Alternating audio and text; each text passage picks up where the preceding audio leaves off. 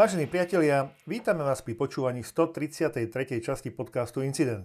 Pribúda zraniteľnosti, pribúda útokov, len počet nevedomých ako by sa nemenil, skôr naopak. No a to napriek tomu, že o svete útokov, zraniteľnosti, únikov dát, o technológiách ich použitia, najmä o ich zneužití, ale tiež o tom, čo robiť, ako postupovať, alebo respektíve čo robiť preventívne, aby ste riziko, že sa stanete obeťou, minimalizovali. Tak presne o tom budeme opäť hovoriť aj dnes a sprevádzať podcastom vás budú Kasper a Maťo.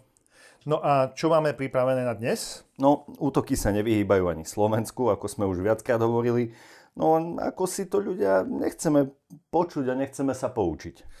No a čím motivovať študentov, aby sa naučili programovať Arduino? Napríklad tým, že programovanie Arduina sa môže hodiť na otváranie trezorov. Ak ste zastanca iOSu, lebo je vraj nehacknutelný, tak vysvetlíme, že to nie je celkom pravda.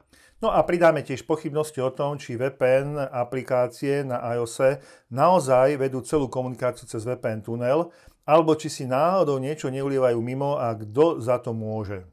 Zarezonovalo nám tiež hacknutie Uberu a spoločnosti Rockstar. Máme zaujímavé a poučné podrobnosti, najmä z útoku na ten Uber.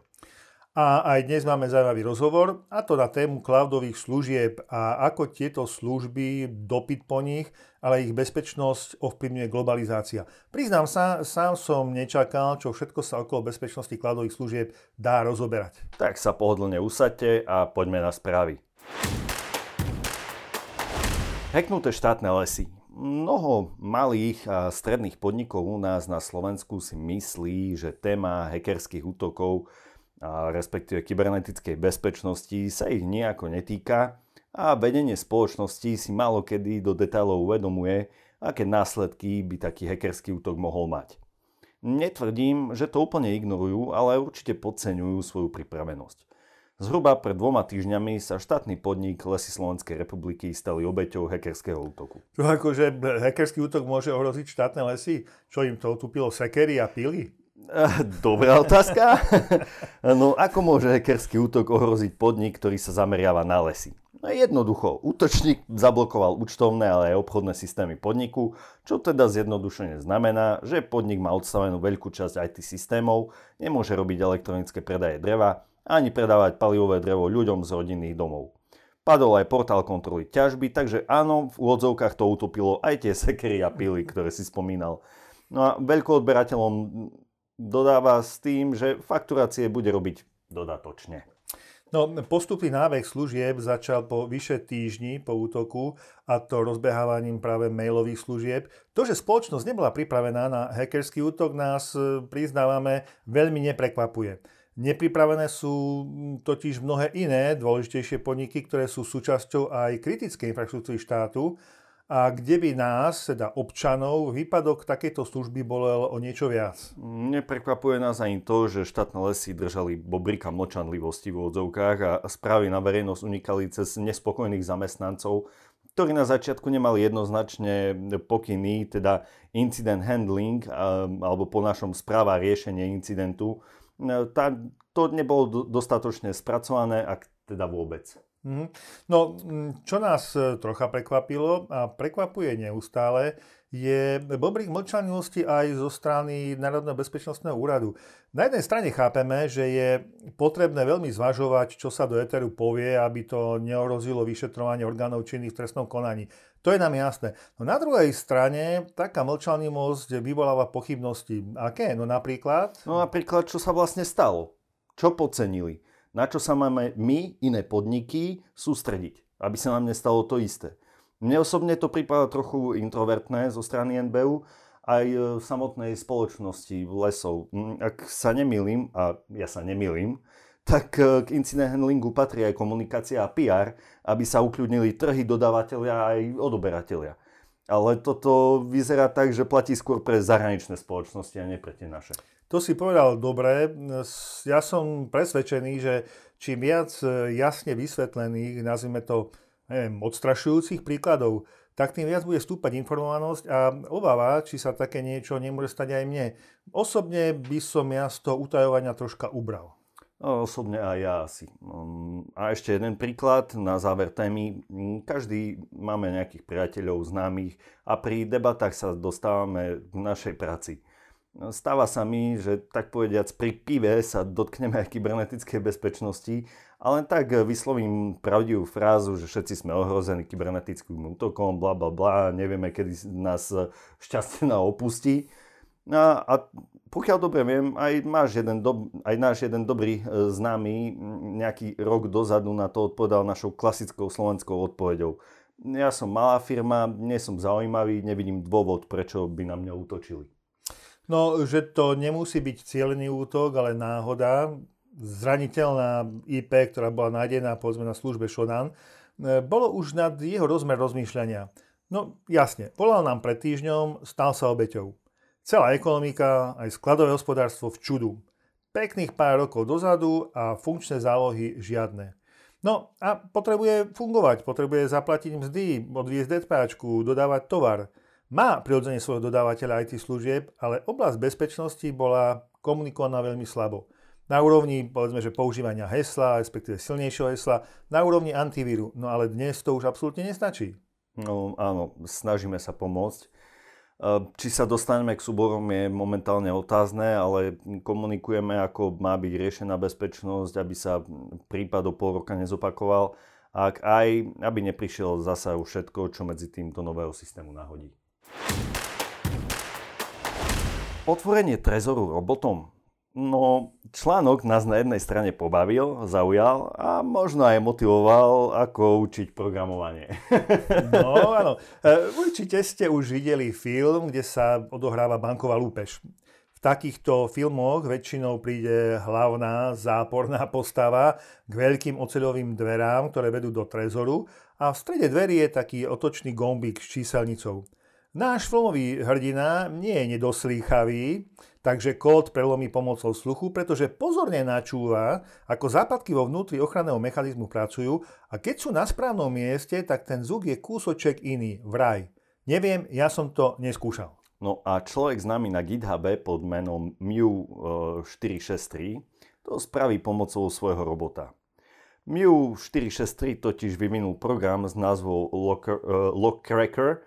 Namiesto O si dajte 0, namiesto Ačka 4 a Ečka 3, takže LockCracker, ktorý aj uverejnil na GitHube, ako tento program funguje. Konštrukciu robota riadi základná doska Arduino Nano, osadená procesorom Atmega 328 a krokový ovládač TMC2208. Princíp fungovania robota je v princípe jednoduchý. Robot otáča a zatláča gombík pomocou servomotora, krokový ovládač ráta, koľko otáčok bolo vykonaných a podľa toho vyhodnotí, aké číslo stlačil a magnetický ovládač určuje, kedy sa motor zastaví. Trik ukrytý v programe nám ale Mu463 ešte neprezradil, ale aj napriek tomu je to celkom fascinujúca inovácia a výborný nápad využitia mikroprocesora od firmy Arduino. Arduino Nano stojí 22 €. Dostupné pre každého stredoškoláka. Na webe je hromada výukových programov na programovanie Arduina, takže ak nemáte plán na víkend a nejaké zručnosti s programovaním áno, tak hor sa do práce, lámať trezorové kódy. Ale postačí aj pripraviť motivačné video pre študentov a nájsť jednoduchšie, no zaujímavejšie použitia. Moja veľmi obľúbená odveká téma je iPhone hacknutelný. Sporia dohady medzi užívateľmi smartfónov s operačným systémom Android a operačným systémom iOS sú nekonečné. Každá strana si hájí svoje zariadenie a poukazuje na nevýhody toho druhého. Jedný z najčastejších argumentov sú napríklad ceny. Androidy sú poväčšinou lacnejšie ako zariadenia z iOS a napriek tomu sú vraj Androidy inovatívnejšie ako zariadenia od firmy Apple. Opierajú sa napríklad o fakt, že Apple nezmenil mechanický fotoaparát už od modelu iPhone 7 až doteraz. Po radu modelu iPhone 14 a vylepšovali kvalitu fotiek len s pomocou softwarových upgradeov v tých novších modeloch, na rozdiel od Androidov, v ktorých dnes už je kamera, ktorá má aj cez 100 megapixelov. Bože, no ja keď si pomyslím, kde sú tie časy, keď sme sa tešili na 4 megapixelové foťaky. Tak vieš, možno si Apple potrebuje nechávať nejaký odstup na to, aby potom použil tie foťaky a prišiel zase s novým iPhone 16, 17, 18. No ale ďalší dôvod, prečo je podľa používateľov vraj Android lepší ako Apple, je výdrž batérie v pomere cena-výkon. Pri firme Apple si musíte priplatiť za najvyšší model z danej série s názvom Max, ktorý má zo všetkých modelov vo vybranej rade najdlhšiu výdrž batérie.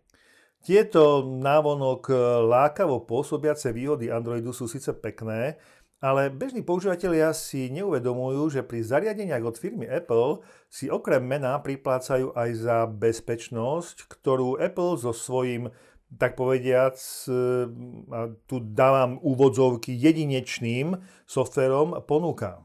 Ani náhodou nie sú ich zariadenia nenapadnutelné a neinfikovateľné, ale je tam podstatne menšie riziko nákazy ako, alebo priamo hacknutia ako u Androidov. Užívateľia si totiž neuvedomujú, že Android je z časti open source, jednoduchšie sa na ňom urobí tzv. Root access, ktorý sa dá využiť dvoma spôsobmi. Áno, ten jeden spôsob je, že experti dokážu nastaviť veľmi silné zabezpečenia takého hacknutého, teda zrutovaného Androidu. Ale naopak zase bežný užívateľ, ktorý si len chce užívať výhody hacknutých prémiových účtov, sa otvorí svetu zraniteľnosti. Jasné, to isté sa síce dá spraviť aj s jailbreakom na zariadeniach iOS, ale Apple sa snaží aktualizáciami softvéru tieto možnosti blokovať a downgrade na nižší iOS znemožniť práve z dôvodu možnosti jailbreaku. Tu sa dostávame k otázke, je iPhone hacknutelný? A ak áno, tak ako? No samozrejme, tak jak si už povedal na začiatku, iPhone hacknutelný je. Väčšinou sa jedná o nepozornosť a šťastie aj o naivitu používateľov. Ako prvý bod, teda tá nepozornosť, sú third-party aplikácie, teda aplikácie tretích strán, alebo tzv. sideloaded aplikácie, čiže to sú aplikácie stiahnuté mimo oficiálneho App Store a priamo súvisia s už spomenutým jailbreakom. Jednoduchý príklad uvediem.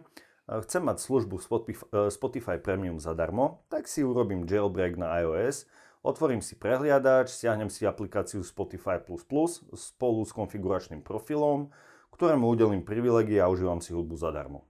Lenže háčik je v tom, že ja nemám ani tušenie, kto tam tú aplikáciu nahral a aký payload, teda to, čo je v tom Spotify++ navyše, v nej môže byť ukryté. Ja si teda počúvam spokojne svoju hudbu zadarmo a medzi tým si človek, ktorý tú aplikáciu na internet nahral, prezerá obsah môjho mobilu taktiež zadarmo a možno sa na mňa už aj priamo cez kameru pozerá. Ako dosť desivé však. Áno, no preto vám odporúčame pred používaním neverných aplikácií sa učesať, aby ste na záberoch pôsobili elegantne. Alebo si minimálne prelepiť kameru. Áno, ale hlavne nerobiť jailbreak na vašich iOS zariadeniach a nestiahovať si aplikácie od neoficiálnych poskytovateľov cez internetový prehliadač. Pri tom druhom bode ešte zostaneme pri aplikáciách. Ako sme už spomínali, je dobré držať sa oficiálneho App Store, ale nevždy kontrola aplikácií, ktoré chcú byť súčasťou App Store, prebehne dosť dôkladne a prešmykne sa im pomedzi kontrolu aj aplikácia, ktorá sa vám rozhodne páčiť nebude. Ako náhle pri spustení takej aplikácie automaticky pridelíte aplikácii všetky práva, tu dávam veľmi veľký výkričník, všetky práva, ktoré vám navrhuje, môžu sa vám v kalendári objavovať eventy, ktoré ste tam vy nepridali. Áno, to je v podstate len jedna z možností, ktoré sa môže objavovať, presne ako spal. Vo väčšine prípadov obsahujú odkaz, na ktorý keď naivný používateľ klikne, tak si do zariadenia priamo stiahne malware. Ďalšia možnosť je, že aplikácia má vlastný nákupný systém a nie ten oficiálny od firmy Apple, a tak zaplatíte peniaze za nákup novej aplikácie, nie Apple, ale neznámemu útočníkovi. A nič, za čo ste si zaplatili, zrejme nedostanete. A Apple vám prirodzene pritom len veľmi ťažko môže pomôcť, keďže to nešlo cez jeho oficiálnu platobnú bránu, teda nevie platbu ani vystopovať a ani prípadne stopnúť. Čiže vyplýva nám z toho toľko, že firma Apple sa naozaj snaží udržiavať svoje zariadenia bezpečné pre bežných používateľov a používateľia, ktorí sú nedostatočne znalí, sa do problémov s bezpečnosťou dostanú vlastným nedopatrením. A tu by sme si mohli dať high five a vypýtať si pár dolárov za reklamu od Apple. Ale Dobre si položil otázku, ale keď Michal Hrovič, hacker, tester a prednášateľ na technických konferenciách, má aj svoju web stránku, ktorú vedieme v blogu, zase rozvíril práh okolo bugu, alebo ako to Apple zatiaľ stále nazýva, okolo črty. Teda okolo bugu alebo črty VPN. Ak si nainštalujete VPN, tak očakávate, že všetky existujúce konekcie po zapnutí VPN, teda tie, čo už sú nadviazané, tak sa prerušia a obnovia sa, alebo prípadne nové sa štartnú už len cez samotné VPN. Ešte v marci 2020 zverejnil ProtonMail, že iOS vo verzii 13.3.1 neuzatvára existujúce pripojenia. Niektoré po chvíľke síce uzavrie, ale niektoré zostávajú otvorené dlhodobo. Jedným z prominentných príkladov je služba push notifikácií spoločnosti Apple, ktorá udržiava dlhodobé spojenie medzi zariadením a serverami spoločnosti Apple. Problém však môže ovplyvniť akúkoľvek aplikáciu alebo službu, ako sú aplikácie napríklad na odosielanie okamžitých správ, teda instant messaging, alebo web beacon, čo je vlastne komunikácia na pozadí, povedal by som taký nejaký webovský maják, ktorý hovorí webu, odkiaľ prichádza používateľ. A toto už problém je. Zraniteľnosť pri obídení VPN by totiž mohla viesť k odhaleniu údajov používateľov. No a ak dotknuté pripojenia nie sú samotné šifrované. Hlavným problémom sú úniky IP adres. Útočník by mohol vidieť IP adresu používateľov a IP adresu serverov, ku ktorým sa pripájajú. Okrem toho server, ku ktorému sa pripájate, bude môcť vidieť vašu skutočnú IP adresu a nie adresu servera VPN. A toto je dôležité, pretože práve tí, ktorí sú kvôli tejto bezpečnostnej chybe vystavení najvyššiemu riziku, sú ľudia v krajinách, kde je sledovanie a porušovanie občianskych práv bežné. Proton VPN ani žiadna iná služba VPN nemôže poskytnúť riešenie tohto problému, pretože iOS neumožňuje aplikácii VPN zrušiť existujúce sieťové pripojenia. Na tento problém bol Apple upozornený niekoľkokrát, bohužiaľ jeho opravy boli problematické. Apple uviedol, že Always on VPN je k dispozícii iba na kontrolovaných zariadeniach zaregistrovaných v riešení správy mobilných zariadení, teda na MDM riešeniach. Spoločnosť Apple bola vyzvaná, aby plne zabezpečenú VPN sprístupnila pre všetky zariadenia, nielen pre tie, ktoré sú spravované nejakým mobile device management aplikáciou. No a pán Horovič podrobne popisuje svoje testy, ako ich robil a odhalenia až po verziu iOS 15.6.1 vrátane. A bohužiaľ, pomimo unikajú aj nejaké konekcie na Facebook, čo by nás teda už vôbec nemalo tešiť. Linku k tomuto prieskumu a k podrobnostiam nájdete na našom blogu. Tak toto teda nie je dobrá správa pre fanúšikov Apple Smart zariadení. Áno, preto my tých $100 za reklamu nedostaneme. Dobre, poďme na poslednú tému. Hacknutý Uber a Rockstar spoločnosť. Len koncom leta, 18. augusta, sme v podcaste číslo 130 rozoberali hackerskú skupinu Lapsus, ako fungovali, a v zásade sme skonštatovali, že mládežnická hackerská skupina bola odvážna, úspešná, ale nepretavila útoky do ziskov. Všimli ste si, keď som povedal, že ako fungovali, alebo ako fungovala. No a uprostred septembra ochromil Uber mladý, niektorí hovoria, že 17, niektorí, že 18-ročný hacker, informácie sa rôznia, ktorý je údajne členom skupiny Lapsus a hovorí si T-Pot. Uber útok najprv popieral, ale napokon ho priznali. Podľa komunikácie medzi Twitter účtami T-Pot a Corben Lauer 16. septembra získal hacker prístup do intranetu sociálnym inžinierstvom. Na WhatsAppe si hacker našiel číslo zamestnanca Uberu a komunikáciou s ním ho presvedčil, aby sa prihlásil na podhodenú falošnú stránku Uberu. A to Uber nemal multifaktorovú autentifikáciu? Uber síce mal multifaktorovú autentifikáciu, ktorá spočívala v tom, že počas prihlasovania sa bolo potrebné mať smartfón a stlačiť na ňom tlačítko. No hacker však odchytával prihlásenia sa zamestnanca a snažil sa prihlasovať v jeho mene na Uber. Svojimi neúspešnými prihláseniami sa pri zadávaní prístupových práv zamestnanca zmagoril natoľko, až sa zamestnanec s tlačítkom autentifikoval a hacker sa dostal dovnútra siete. Paráda. Nenechajte sa zmagoriť. On totiž využitím tohto prístupu preskenoval internú sieť Uberu, pomocou PowerShellu sa dostal k administratorským právam Tykotic a extrahoval prístupy do všetkých ostatných služieb.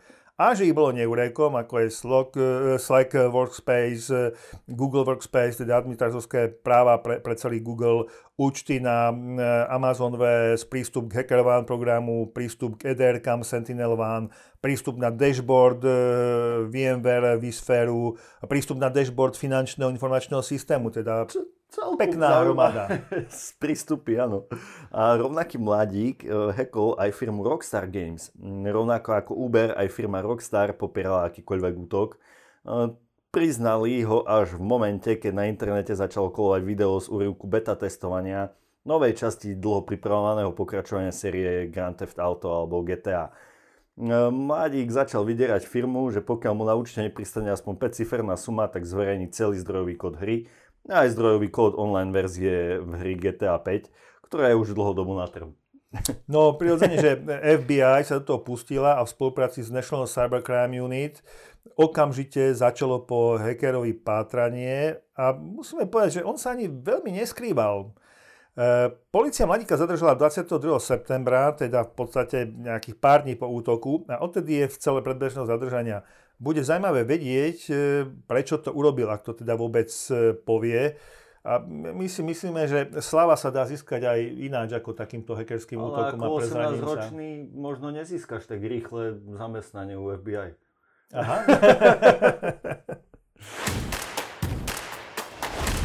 Poďakovania a pozvánky. 22. septembra 2022 prebehla v Prahe konferencia HackerFest. My sme pár prednášok stihli online a povieme vám, že bol to teda hackerský masaker. Perfektne vysvetlené a popísané scenáre jednoduchých a účinných útokov a prirodzene aj mechanizmov, ako sa obrániť. Go pass, very good job. Pokiaľ ste nestihli, tak ešte stále máte možnosť si prístup na videá z tejto konferencie dokúpiť a linku nájdete na našom blogu. Dnešná hlavná pozvánka smeruje na konferenciu Qubita 3 2022. Tohoročná sa uskutoční 9. a 10. novembra 2022 v hoteli Grand Jasná. Linku na registráciu nájdete na našom blogu a pozor, nájdete tam aj zľavový kód, tak ho nezabudnite použiť. Nech sa vám to počúvanie podcastu aspoň troška oplatí. Qubit konferencie majú okrem skvelého programu skúsených speakerov aj úžasnú networkingovú atmosféru. My tam budeme a niečo pre vás určite nahráme. Áno, atmosféru konferencie sa pokúsime priniesť do vašich uší, ak teda budete až taký pohodlní, že tam nepôjdete osobne. Ale to si myslíme, že by ste urobili veľkú chybu, takže príďte, neuľutujete. No a teraz sľúbený rozhovor o bezpečnosti cloudov trocha z iného uhla. Na jednom z ostatných workshopov, kde sme sa ako incident zúčastnili, sa rozoberala téma cloudov a rečníci sa na cloudy pozerali z pohľadu rýchlosti nasadenia. Tiež sme rozoberali, čo do cloudu patrí, čo je možné premigrovať, čo možno až taký dobrý nápad nie je. A tiež sme sa venovali tomu, že tých prechodov do cloudu býva až 40% z väčšinou neúspešných. A k rozboru, ako na migráciu služieb do cloudu sa teda ešte určite vrátime, my sme vám to sľúbili, tak prečo to teraz vlastne spomínam? No preto, lebo aj dnes sa budeme rozprávať o cloudových službách. Poslednú dekádu sa využívajú stále viac, pretože sú vraj lacnejšie, efektívnejšie, flexibilnejšie. No, troška som v úvode naznačil, že tak nemusí byť stále, ale dnes sa nepozrieme na cloudy z pohľadu ceny, efektivity, ale zameriame sa prirodzene na bezpečnosť a to troška iným spôsobom. Svet sa totiž mení. Globalizácia čelí významným výzvam, to ste určite spozorovali minimálne v čipovej kríze. No a aké sú implikácie v oblasti bezpečnosti a dostupnosti služieb, tých cloudových služieb? Tak aj naďalej pôjdeme odhodlane do cloudov a maximálne využijeme princípy globalizácie alebo uprednostníme lokálne prostredia. Ak globalizácia, tak do akej miery? Od koho ešte servisy možno áno, od koho už možno nie? A komu, ak sme teda nejaký cloud service provider, tak komu by sme nemali poskytovať alebo nemohli poskytovať cloudové služby? A očakávame, že ešte prídu nejaké väčšie hrozby? Ak áno, tak odkiaľ? No a na túto, ja by som povedal až takmer filozoficko-bezpečnostnú tému, sa budeme rozprávať s Janom Adamovským, ktorý pôsobí ako Chief Security Officer v Slovenskej sporiteľni. Janko, vítaj v podcaste Incident. Pozdravujem všetkých a ďakujem veľmi pekne za pozvanie. Dovolím si také malé predstavenie. V Slovenskej sporiteľni pôsobíš už 15 rokov, zastával si viaceré pozície v oblasti bezpečnosti priamo v banke alebo aj v cerskej IT spoločnosti a zahraničnej sesterskej spoločnosti RST Srbsko. V rámci profesnej kariéry definuješ požiadavky na veľké bankové projekty, vedieš týmy bezpečnostných špecialistov, definuješ bezpečnostné stratégie, ale najmä vedieš odbor bezpečnosti v rámci Slovenskej sporiteľne, ktorý zastrešuje oblasti kybernetickej bezpečnosti, fyzickej bezpečnosti, riadenie kontinuity služieb, čo je veľmi dôležité, plus krízový manažment a prevenciu podvodov v digitálnom priestore. Ja som si pri tom predstavovaní troška pomohol textom z Qubit konferencie, ktorá bude v Tatrách 9. a 10. novembra a ty povedieš diskusný panel práve na tému cloudových služieb.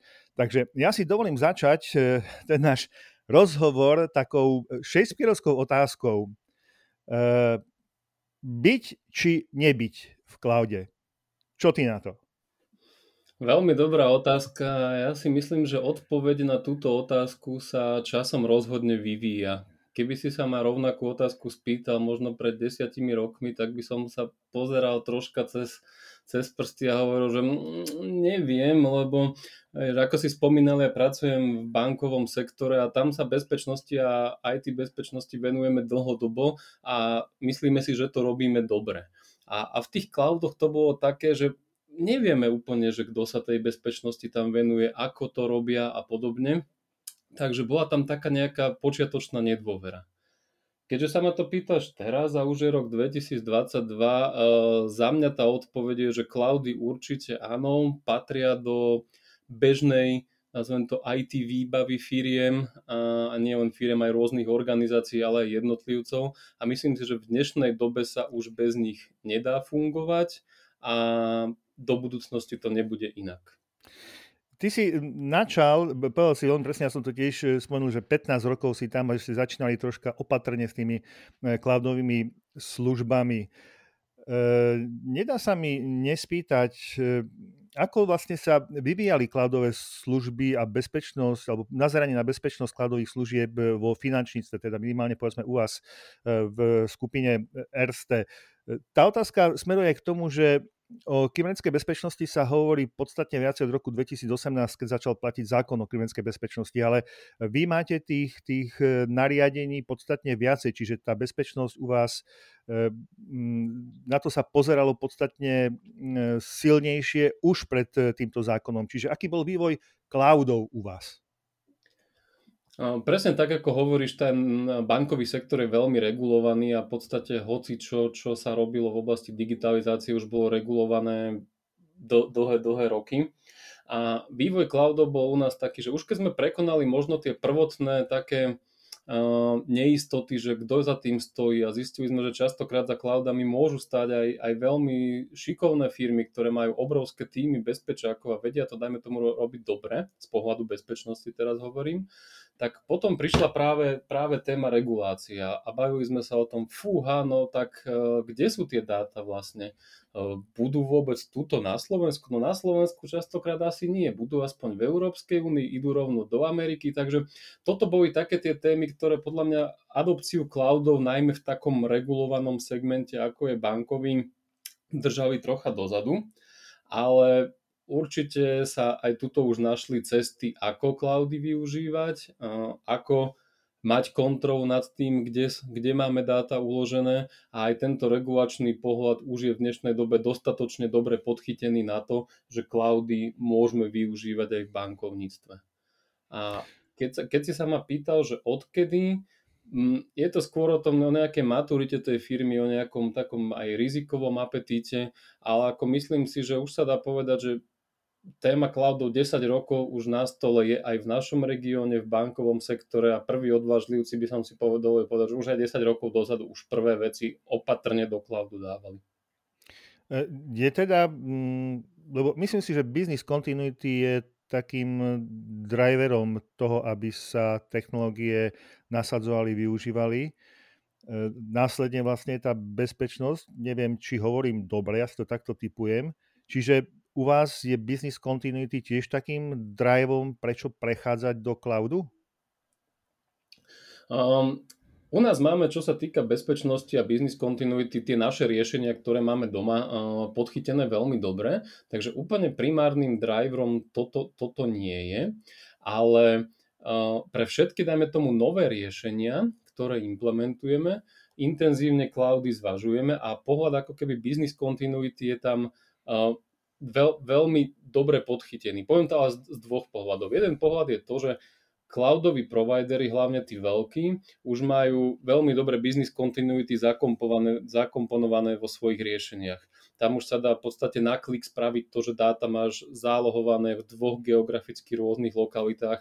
To sú veci, ktoré častokrát musíš za veľmi veľké náklady riešiť interne vo svojej firme. Mať dve rôzne dátové centra prepojené, failover z jednej strany na druhú. Toto nie sú jednoduché témy a rozhodne nelacné, ktoré tie cloudové služby už prinášajú v podstate v sebe by design. A je tam ale aj druhá stránka a tá hovorí o tom, že dobre, čo keď sa teraz prestanem kamarátiť s tým cloudovým providerom, ako od neho ako keby pôjdem preč, alebo čo pokiaľ bude mať tento cloud provider veľký výpadok, akú budem mať tú vlastne možnosť poskytovať tú službu bez neho alebo počas jeho veľkého výpadku. Takže to sú také dve aspekty, ktoré jedným sa ako keby vzdávam troška, nie zodpovednosti, vzdávam sa skôr potreby to riešiť doma a využívam to, čo je v tom, ale na druhej strane sa s tým zdávam aj tej možnosti, že prídem s tým šrobovákom do serverovne a rýchlo to opravím, keď je treba. Mne napadá, keď hovoríš o tom, lebo vlastne platí ďalší zákon, ktorý vlastne tak nejak od roku 2012, to je povedzme, že zákon na ochranu osobných údajov a potom následne GDPR. A tu sa bijú, alebo teda spájajú do jedného náš európsky GDPR a potom americký Cloud Act, ktorý zase hovorí o tom, že pokiaľ sú dáta ukladané v Spojených štátoch, tak v prípade, ja neviem, keď je potrebné orgánom činným trestnom konaní robiť nejaké vyšetrovania, tak majú právo prístupu do tých dát a tie dáta môžu byť aj európskych občanov. Ty si ale spomenul, že tá výhoda môže byť aj povedzme ukladanie dát na rôzne kontinenty. Ako sa pozeráš z hľadiska globalizácie na tieto akty, Cloud Act, GDPR, ukladanie na viacero kontinentov? Ono sa to navzájom bije. Ako sa to dá riešiť toto? Ono zase záleží, že v akom sektore sa pohybujeme, či je to niečo extrémne regulované ako bankovníctvo, alebo som v sektore, kde napríklad nepracujem s osobnými údajmi, s bankovým tajomstvom, vtedy mám možno, že tie ruky troška voľnejšie. Ale ja si spomínam na situáciu, keď sme sa bavili s jedným veľkým cloudovým providerom, možno to už bolo naozaj asi 10 rokov dozadu, a hovoríme mu, že my sme banka regulovaná a vyžadujeme, aby naše dáta boli uložené len v Európskej únii. A bavili sme sa s jedným bezpečnostným špecialistom, ktorý priletel len kvôli tomuto meetingu v podstate z Ameriky za nami a hovoria, ale čo keď sa v Európe niečo stane? Tak ako to máme nadizajnované, my vždy ukladáme dáta najmenej na dva rôzne kontinenty.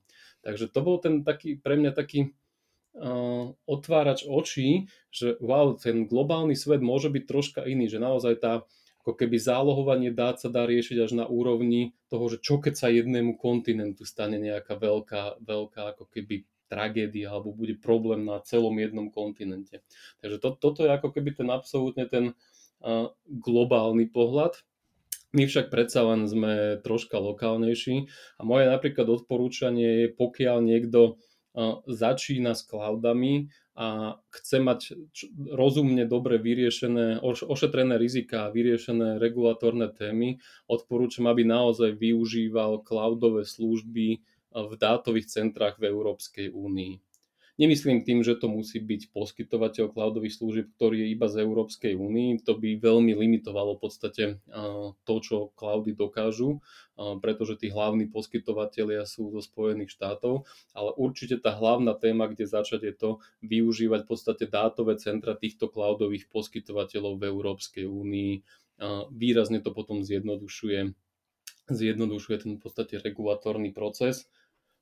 Samozrejme je tam istá miera rizika stále, a to ako si už spomínal Cloud Act, že môžu v podstate nakoľko sa častokrát jedná o americké firmy, tým pádom americkí vyšetrovatelia môžu požiadať americké subjekty o sprístupnenie dát európskych občanov. Sú za tom rôzne mechanizmy, jednak na strane tých cloudových poskytovateľov, ako nazvem to riešiť legitímnosť týchto požiadaviek.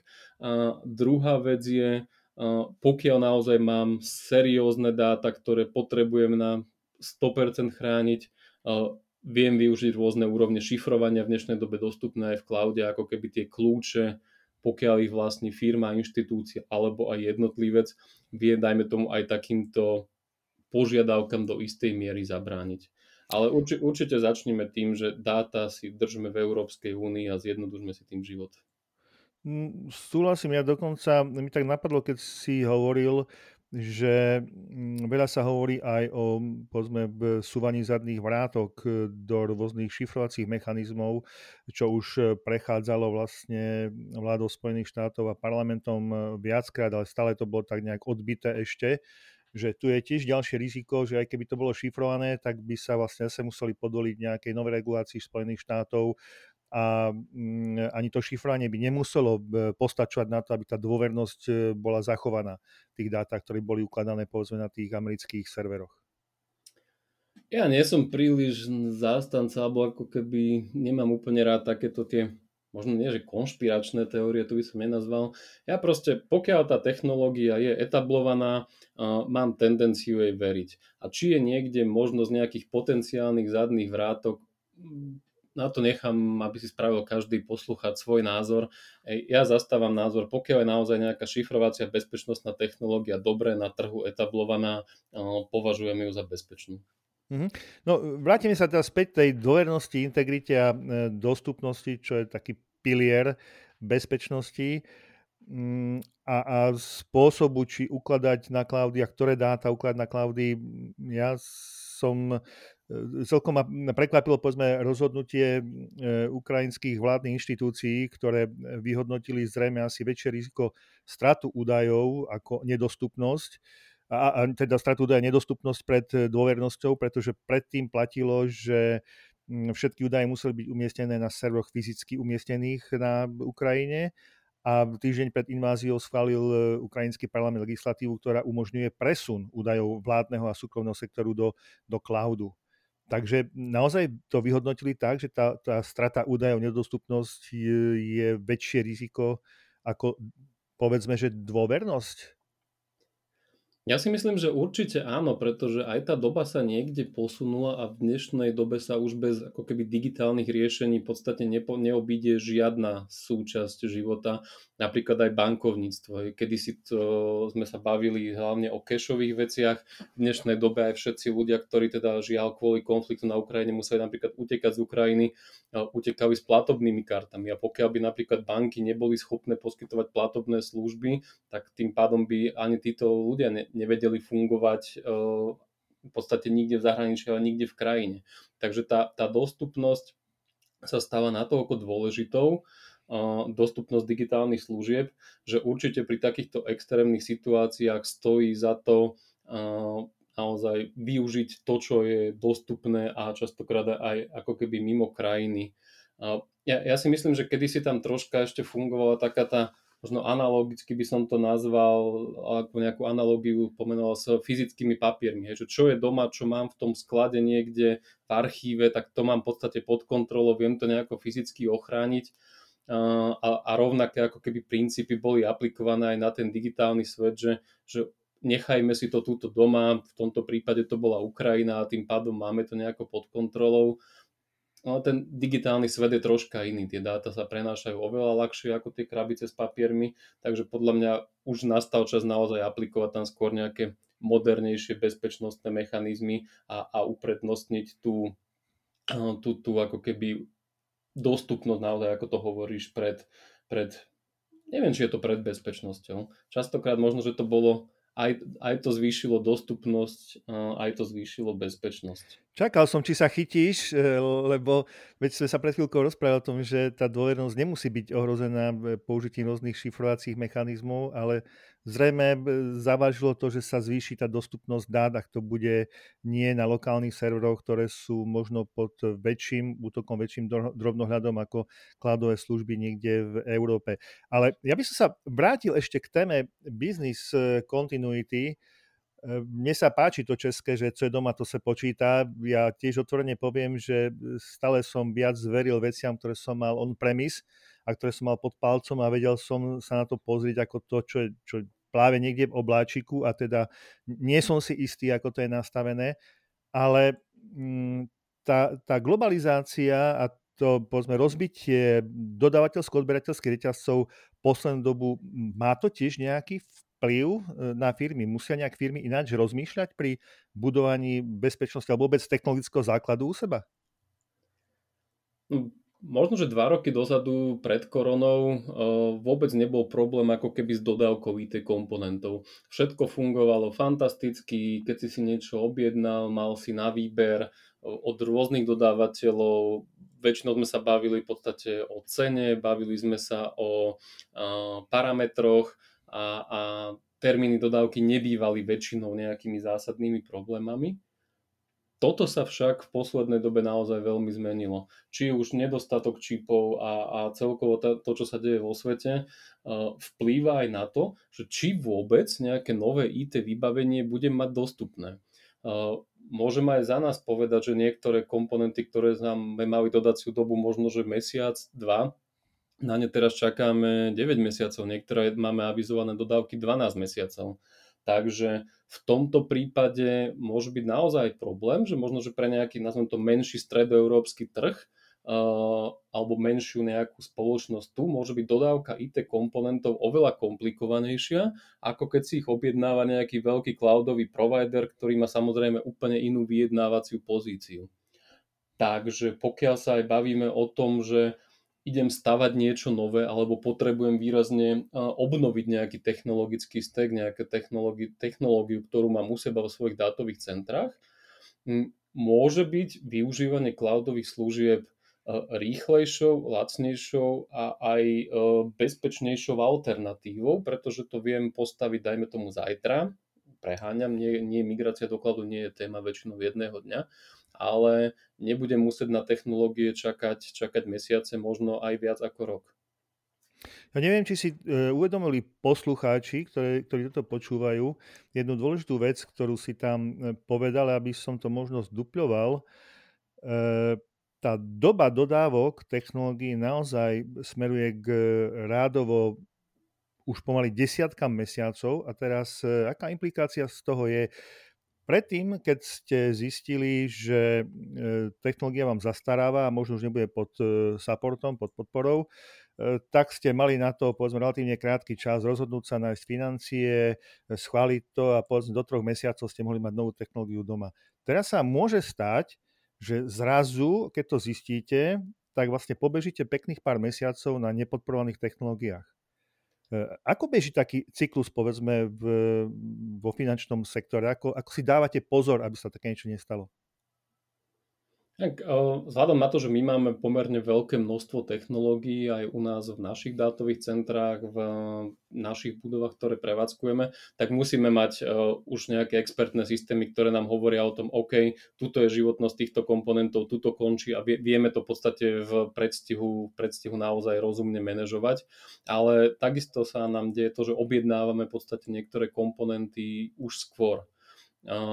A môžem úprimne povedať, že pri niektorých nás tá dodacia doba prekvapila, našťastie, alebo aj vďaka tomu teda, že na to nejako reagujeme, sme schopní naozaj tieto komponenty objednávať včas, ale nemáme už tú luxusnú rezervu, takže museli sme upraviť aj naše procesy a nazvem to, že rozmýšľať viacej dopredu. Takže to je možno troška moje odporúčanie pre poslucháčov, že keď čakáte, že ešte teraz koncom roka niečo rýchlo kúpite, lebo možno, že vo firmách ostanú nejaké prostriedky k dispozícii na nákup technológií, tak tým, že je koniec septembra, možno, že už je aj neskoro nakupovať. Takže pozrite sa na to, čo vám horí, kde už teraz vám kolegovia avizujú, pozor, tieto technológie budú čoskoro nepodporované, alebo možno, že aj sú, je naozaj najvyšší čas objednávať, alebo možno, že naozaj zvážiť migráciu niektorých vecí do cloudu, tam, kde to dáva zmysel. To som sa pýtal, či možno aj toto nebude takým driveom na to, aby sa niektoré riešenia postupne presúvali do cloudu. Určite môže byť, ako nehovorím teraz, aby všetci utekali bezhlavo do cloudu, to rozhodne nie, ale tento aspekt by som rozhodne pri obnove životného cyklu zvážil. Takže práve obnova životného cyklu, či technológií, či aplikácií je ten správny čas, keď sa zamyslieť nad alternatívami, či ostať stále s technológiami doma, alebo využiť nejakého cloudového providera, kde napríklad aj oblasť toho, či daný systém je stále podporovaný, už v podstate túto zodpovednosť do istej miery prenášam na cloudového poskytovateľa. Keď sa pozriem na cloudy a bezpečnosť, tak vlastne tá migrácia mojich riešení do cloudu určite by nemala znižovať bezpečnosť. Buď mala zvýšiť, alebo minimálne zachovať tú úroveň bezpečnosti. Kde teda cloudy ešte môžu mať taký prínos pre bezpečnosť? Ono záleží to, kde mám štartovaciu čiaru. Hej, pokiaľ sa, hovorím teraz za seba ako reprezentanta v podstate bankového regulovaného sektora, kde tá bezpečnosť, myslím teraz cyber security, sa rieši už dlhé roky, dlhé dekády, tak tá štartovacia úroveň je oveľa vyššia, ako keď mám možno nejaký subjekt, častokrát sú to výrobné podniky, kde téma IT security sa takmer nikto nevenuje. Takže dovolím si tvrdiť, že pokiaľ doma v spoločnosti, v organizácii tému cybersecurity neriešim, tak prechod do cloudu takmer určite úroveň bezpečnosti zvýši. Totižto v cloudoch už častokrát je dizajn daných riešení robený tak, že sa myslelo od začiatku na bezpečnosť. Kdežto keď si doma postavím nejaký server v malej serverovni a nemám špecialistu na bezpečnosť, tak oblasť bezpečnosti vôbec nemusela byť adresovaná. Čiže v cloudoch v podstate sa dá hovoriť, že to je security by design. Je to podľa mňa tak, hlavne u tých veľkých poskytovateľov v cloudoch, do istej úrovne je už security by design aplikovaná naozaj na tie poskytované riešenia. A veľkí cloudoví poskytovatelia sa už zaoberajú aj témami typu, mi sa páči ten názov, že security by default, čo v podstate znamená, že niektoré veci už nebudem môcť ani vypnúť ako poskytovateľ. Moja taká obľúbená téma, ja neviem, šifrovanie, hej, vôbec šifrovať nejaké prenosy alebo šifrovať úložiska dát a podobne. V dnešnej dobe to už nie je až také palčivé, ale kedysi to bola vždy veľká bitka z IT prevádzkou. Ježišmaria, keď zapneme šifrovanie, tak nám to zožerie veľa výkonu a tým pádom budeme potrebovať väčšie servery, alebo to až nezvládneme. V dnešnej dobe to už nie je také kritické, pretože tie čipy častokrát už majú tie šifrovacie procesory priamo v sebe etablované a vedia to robiť. Ale práve u niektorých cloudových poskytovateľov už sa prepínajú do roviny, že ja si nebudem môcť vyberať, či chcem mať šifrovanie alebo nechcem mať šifrovanie. Ono proste bude by default zapnuté a hotovo. Čo sa týka, povedzme, správe bezpečnosti, myslíš, že prechod do cloudových služieb môže troška uvoľniť ruky ľuďom, ako si povedzme ty, či security officer alebo CISO v spoločnostiach? Napríklad v našej spoločnosti máme aj taký tím špecialistov, ktorí spravujú bezpečnostné technológie, že nespravujú ich priamo IT ľudia, ale máme ich troška vyčlenených, aby sa viacej venovali v podstate správe bezpečnostných technológií a viacej tam boli viacej tí sekuritáci.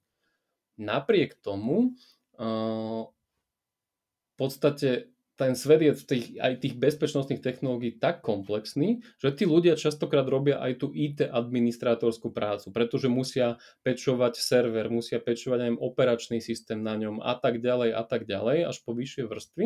A toto je práve to, čo im odoberám ako keby troška z roboty toho bezpečáka, že tunujem teraz bezpečnostné pravidlá napríklad a vyľaďujem ich tak, aby to bolo pre firmu a klientov čo najbezpečnejšie. Takže migráciou do cloudu podstate táto ako keby spodná vrstva častokrát odpadá a môžu tí ľudia sa viacej venovať naozaj tej core bezpečnostnej činnosti, to, čo je ich vlastne srdce, duša a hlavne náplň práce. Takže áno, je to tak, ako hovoríš. Hej, ale na druhej strane zase cloud je zdieľaná zodpovednosť, to znamená určitú zodpovednosť za prevádzku jednoznačne má provider, ale za bezpečnosť má provider aj odberateľ. A tá väčšina bezpečnostných problémov vzniká možno práve chybou konfigurácie na strane odberateľa. Aj keď teda povedzme posledný príklad z Oracle, tam bola zase diera priamo v samotnom riešení. Čiže ako sa s tým vyrovnať? Nakoľko musí byť znalý človek, cloudovo znalý človek vo firme, čo by mal vedieť vlastne na to, aby tie bezpečnostné problémy dokázal podchytiť pri dizajne, pri riešení, pri správe? Určite cloudová bezpečnosť je špecifické know-how, takže nedá sa to spraviť len tak, že jedného rána sa zobudím a poviem, že som bezpečnostný cloudový špecialista a môžem teraz v podstate bezpečne nastavovať cloudy. Čiže ani keď sa mi o tom snívalo, ani vtedy nie. Ale tak vyskúšaj to, ale nerob to úplne pre nejakú veľkú spoločnosť. Nie, ale podľa mňa je to výborná cesta, keď sa niekto náhodou z poslucháčov rozhoduje, že akej kariére by sa chcel venovať, tak určite aspoň na pár rokov odporúčam cloud security špecialistov a prípadne keby niekto teda mal takúto ambíciu, nech sa ozve a viem mu sprostredkovať určite zaujímavý. Je to výborná téma, ale troška žartujem.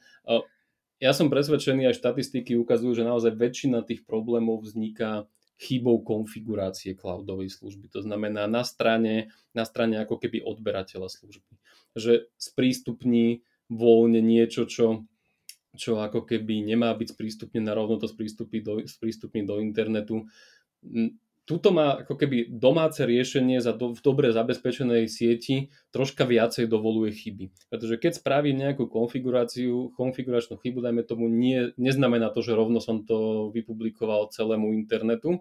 Hej, iba som to spravil niekde doma, maximálne príde nejaký bezpečák, ktorý mi povie, že no, toto už viacej nerob.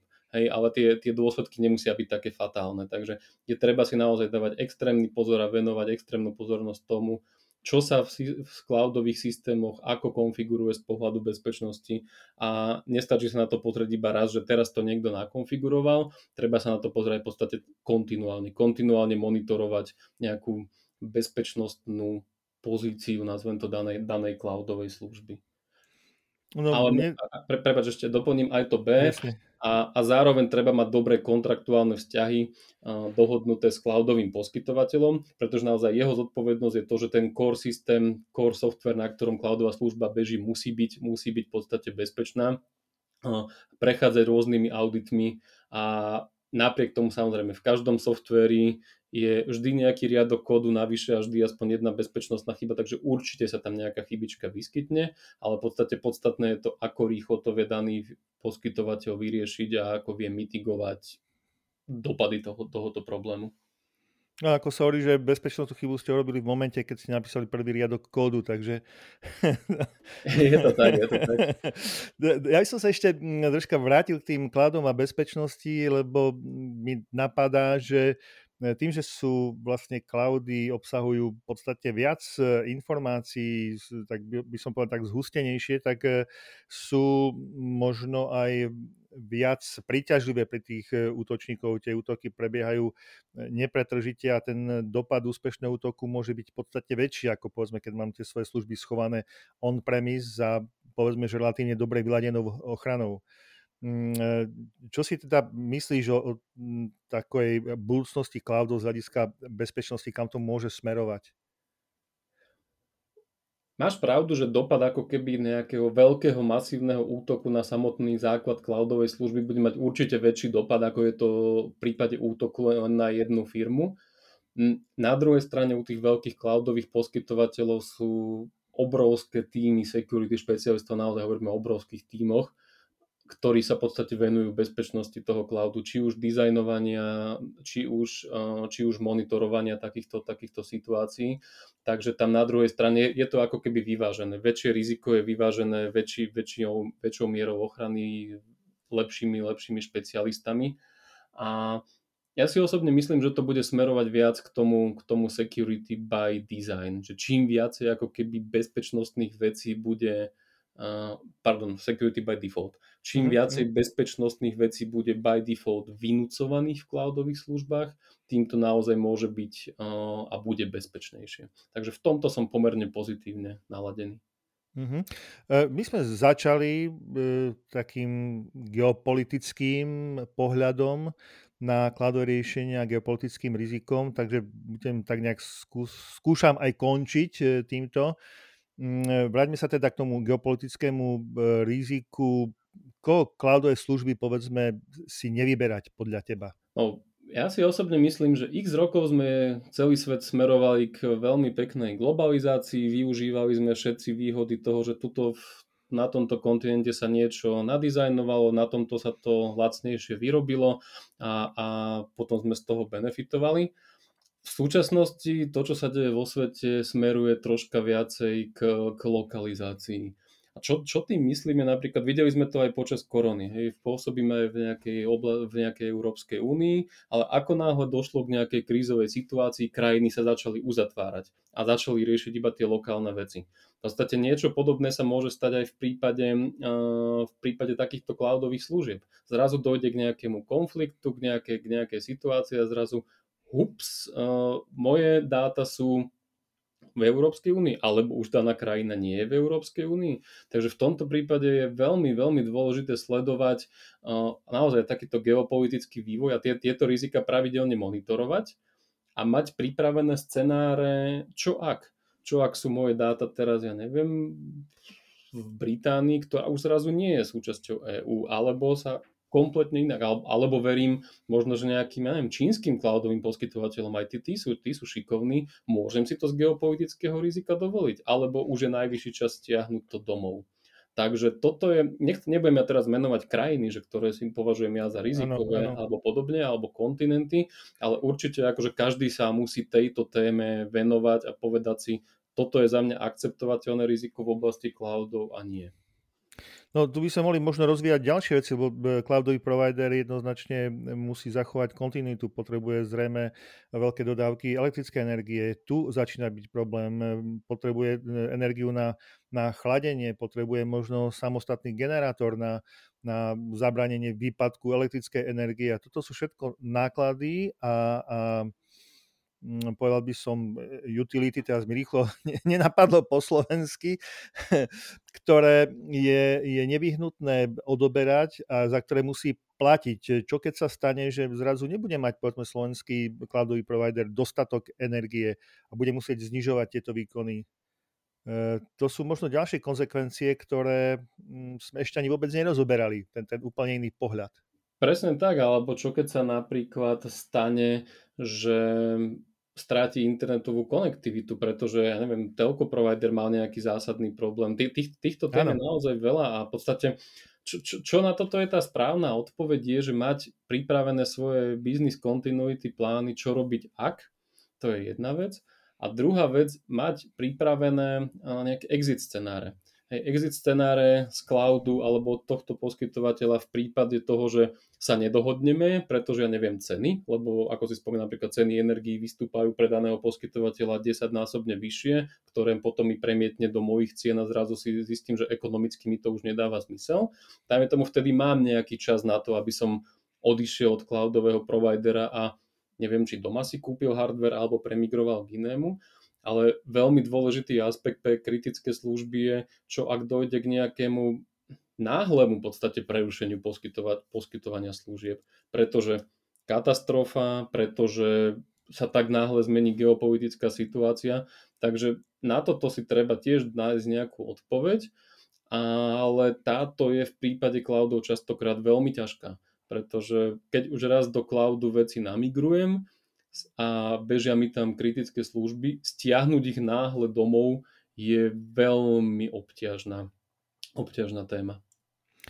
No, myslím, že by sme mohli úplne plynule pokračovať v ďalších konzekvenciách a v ďalšom rozoberaní cloudových služieb. Priatelia, tejto téme, teda bezpečnosti cloudových služieb, sa bude venovať aj jeden z panelov na Qubit konferencii Tatry 2022, ktorá bude 9. a 10. novembra. A moderátorom panelu bude práve náš host Jan Adamovský a Incident vás na túto konferenciu srdečne pozýva. My tam budeme. Janko, ja ti ďakujem za zaujímavý rozhovor a stretneme sa v Tatrách. Veľmi pekne ďakujem. Teším sa na stretnutie s tebou aj s ďalšími z vás. Pekný deň želám. Priatelia, to je na dnes všetko.